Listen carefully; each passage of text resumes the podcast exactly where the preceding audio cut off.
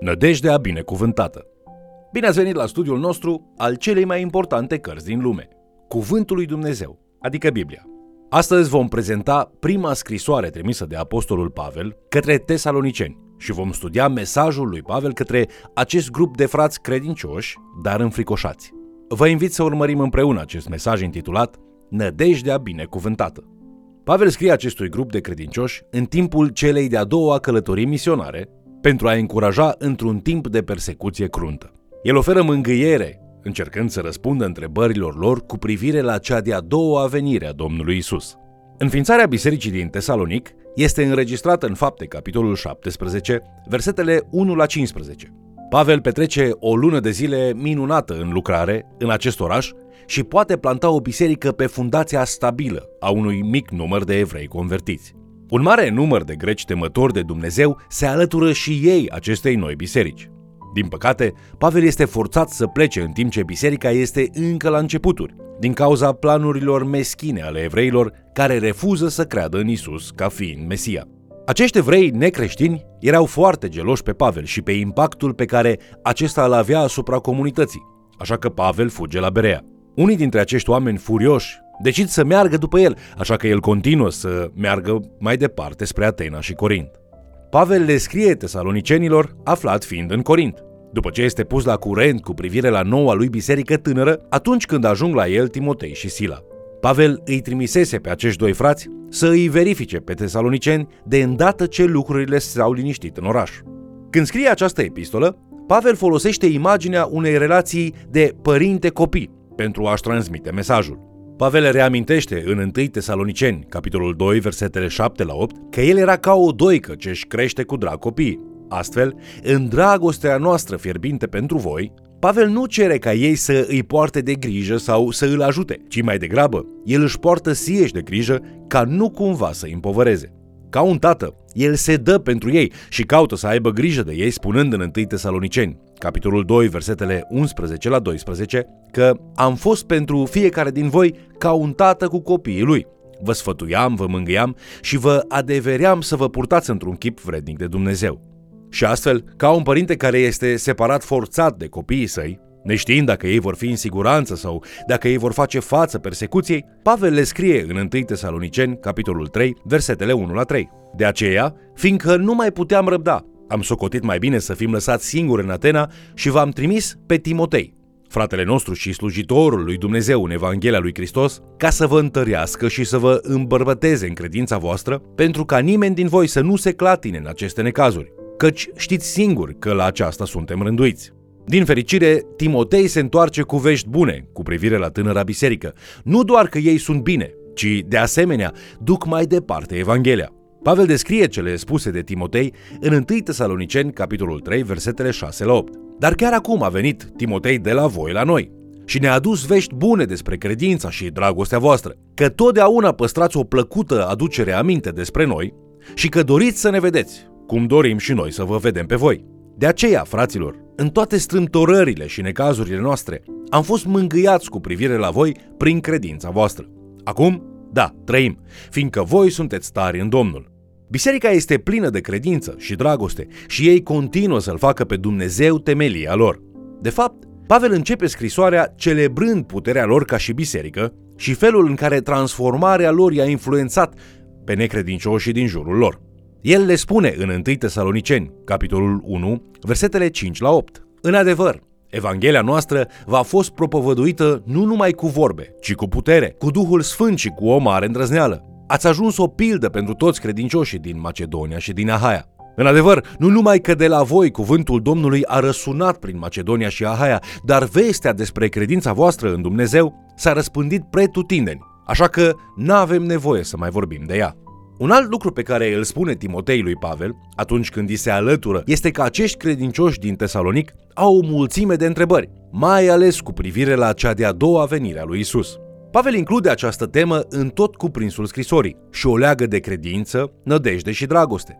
Acestea trei lucrează împreună în a-l ajuta să formeze structura scrisorii. La început, în 1 Tesaloniceni, capitolul 1, versetele 2 și 3, Pavel scrie Mulțumim totdeauna lui Dumnezeu pentru voi toți, pe care vă pomenim necurmat în rugăciunile noastre, căci ne aducem aminte fără încetare înaintea lui Dumnezeu, Tatăl nostru, de lucrarea credinței voastre, de osteniala dragostei voastre și de tăria nădejdi din Domnul nostru Isus Hristos. Apoi, în 1 Tesaloniceni, capitolul 5 cu versetul 8, Pavel le aduce din nou împreună spunând dar noi, care suntem fii ai zilei, să fim treji și să ne îmbrăcăm cu platoșa credinței și a dragostei și să avem drept coif nădejdea mântuirii. După cum puteți vedea, credința, nădejdea și dragostea toate apar la începutul și la sfârșitul scrisorii. Ele de asemenea apar în întreaga scrisoare și fiecăreia dintre ele îi se acordă atenție. Noi deja am observat că Pavel își începe scrisoarea prin celebrarea și validarea credinței lor, care este arătată prin viețile lor transformate. De asemenea, am discutat dragostea parentală a lui Pavel pentru ei și bucuria lui în dragostea lor pentru el și pentru Hristos. El, de asemenea, folosește aceste expresii ale dragostei pentru a chema la devotament în cadrul comunității, spunând în 1 Tesaloniceni, capitolul 3, cu versetul 12. Domnul să vă facă să creșteți tot mai mult în dragoste unii față de alții și față de toți, cum facem și noi înșine pentru voi. Pavel continuă să fie preocupat de această comunitate, în timp ce acesta își încheie scrisoarea întorcându-se spre nădejdea care este puternic legată de întoarcerea lui Hristos și spre întrebările cu privire la eternitate. Comunitatea este amenințată din cauza confuziei în ceea ce privește aceste lucruri. În timp ce majoritatea credincioșilor înțeleg că promisiunea revenirii viitoare a lui Hristos ar trebui să-i conducă spre o viață care să aibă perspectiva veșniciei, unii din această comunitate au dus lucrurile prea departe și practic s-au oprit din a trăi și au început să aștepte revenirea lui Hristos. S-ar putea să fii conștient de faptul că oamenii tind să adopte una dintre aceste extreme în ceea ce privește a doua venire a lui Hristos. Prima extremă este că ei nici nu se gândesc la ea. Unii cred, viața creștină este bună, morală și plină de roade și lucrul acesta este îndeajuns. Nu este nevoie să ne îngrijorăm cu nimic, pentru că știm că într-o zi, când vom muri, lucrurile bune o să ne aștepte. Conform acestei perspective, a doua venire a lui Hristos nu are nimic de a face cu motivația ta curentă sau cu sistemul tău de valori. Ea nu impactează viața ta în niciun fel relevant. Pavel clarifică în scrisoarea lui către tesaloniceni că nădejdea revenirii lui Hristos ar trebui să ne bucure și să ne motiveze. De ce? Pentru că avem siguranța că noi nu vom gusta veșnicia departe de Dumnezeu. Pentru că îl vom întâlni pe Hristos, noi nu vom avea motive să simțim teamă sau să ne simțim rușinați. Noi suntem încurajați și împuterniciți prin această nădejde și ea ne va susține credința și dragostea noastră chiar și în prezența suferințelor de tot felul. Noi știm că răsplătirile vor fi pe măsura suferințelor și noi așteptăm prezența eternă a Creatorului nostru. Cealaltă extremă este aceea de a deveni obsedați cu revenirea Domnului Isus. Unii din Tesalonic sunt așa de copleșiți de ideea revenirii lui Isus, încât ei își abandonează viețile obișnuite și renunță la a mai trăi având în minte marea trimitere. Ei uită și neagă ceea ce le-a cerut Hristos să facă în prezent. Această extremă poate conduce credincioșii în acea situație în care ei se deconectează de la societate, de la comunitatea bisericii și de la procesul îndelungat de transformare după chipul lui Hristos. Îi poate opri din a-și împlini scopul acum și aici, făcându-i să nu mai fie martor pentru Dumnezeu prin viața lor. Este ca și cum unii s-au oprit din a lucra și astfel își petrec timpul stând degeaba și privind spre cer, așteptându-l pe Isus. Pavel este sensibil atunci când se adresează acestor credincioși. În introducerea sa, Pavel chiar laudă entuziasmul lor, spunând în 1 Tesaloniceni, capitolul 1, cu versetul 9, cum de la idol v-ați întors la Dumnezeu, ca să slujiți Dumnezeului celui viu și adevărat și să așteptați din ceruri pe Fiul Său. Chiar și așa, ei încă au treabă de făcut în timp ce îl așteaptă pe Hristos. Această lucrare include atât lucrurile vieții de zi cu zi, precum căsnicia, slujbele, copiii, grija față de părinții în vârstă, cât și lucrurile vieții spirituale, mărturia, misiunea, ucenicizarea și transformarea după chipul lui Isus. Suntem creați ca să lucrăm. De fapt, lucrul acesta face parte chiar din mandatul de la creație din Geneza, capitolul 1, cu versetul 28. Creșteți, înmulțiți-vă, Umpleți pământul și supuneți-l și stăpâniți peste peștii mării, peste păsările cerului și peste orice viețuitoare care se mișcă pe pământ. Porunca de a lucra este, de asemenea, găsită în a doua versiune a relatării creației din Geneza, capitolul 2, cu versetul 15, care spune Domnul Dumnezeu a luat pe om și l-a așezat în grădina Edenului, ca să o lucreze și să o păzească. Dumnezeu îl pune pe Adam în grădină și apoi îi spune să se pună pe treabă.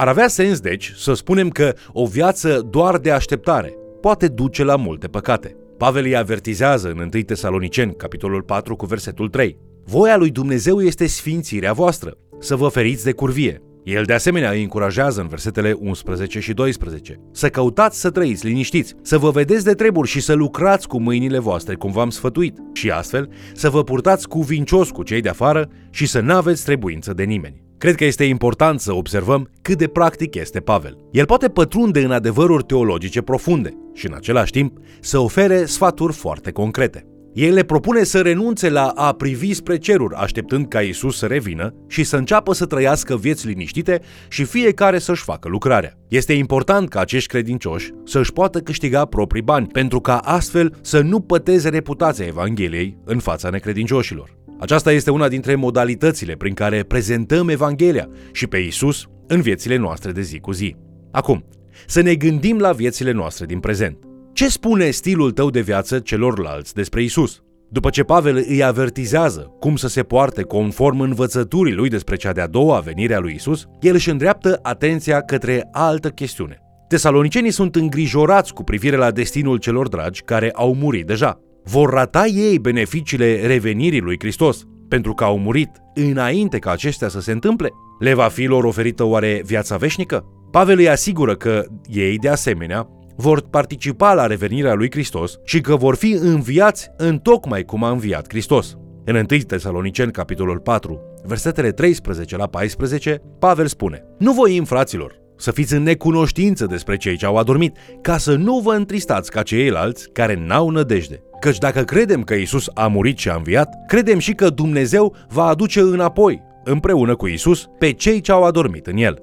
De fapt, Pavel le spune că cei morți în Hristos vor fi primii care vor participa la acest eveniment fericit, continuând în versetele 15 la 18 astfel. Iată, în adevăr, ce vă spuneam prin cuvântul Domnului. Noi cei vii care vom rămâne până la venirea Domnului, nu vom lua înaintea celor adormiți. Căci însuși Domnul, cu un strigăt, cu glasul unui arhanghel și cu trâmbița lui Dumnezeu, se va coborâ din cer și întâi vor învia cei morți în Hristos. Apoi, noi cei vii care vom fi rămas, vom fi răpiți toți împreună cu ei în nori, ca să întâmpinăm pe Domnul în văzduh. Și astfel vom fi totdeauna cu Domnul. Mângâiați-vă dar unii pe alții cu aceste cuvinte. Aceasta este nădejdea binecuvântată a bisericii, anume că vom învia din morți pentru ca să putem fi cu Domnul. Noi nu avem o nădejde plăpândă că vom fi aduși la viață și că vom trăi veșnic. Nu, nădejdea noastră este însuși Isus Hristos și că vom fi cu El pe veci. Isus ne spune în Evanghelie că atunci când El va reveni, va fi ca și cum mirele va veni după mireasa Lui. El ne va aduna la sine și noi vom fi cu El. Isus este nădejdea noastră binecuvântată și putem fi încrezători și putem găsi nădejde mare în acest adevăr că El se va întoarce după noi.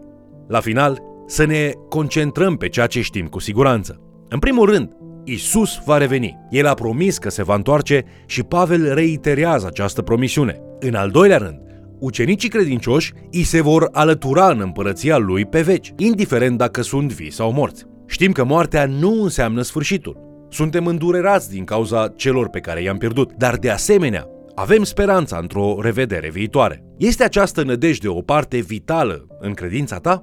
Dacă biserica ar fi chemată mâine de Hristos, ai fi găsit temător și privind la ceruri? Sau trăind în mod activ ca un credincios caracterizat de credință, nădejde și dragoste și încredere în Isus și promisiunile Lui? Dacă ai această credință, nădejde și dragoste, tu vei fi ocupat, bucuros și împlinit în pacea Lui în timp ce lucrezi până la venirea Lui. Vă mulțumesc pentru că ați fost alături de noi studiind Cuvântul lui Dumnezeu. Lecția de astăzi ne lasă cu o provocare. Sunt mulți care vor rămâne în urmă când Isus va veni pentru biserica sa. Să ne ocupăm timpul împărtășind tuturor vestea sa cea bună. Până ne vom întâlni din nou, pacea lui Dumnezeu și mângâierea Duhului Sfânt să fie cu voi. Vă invit să ne urmăriți în continuare și, de ce nu, să mai chemați cel puțin o persoană să ni se alăture.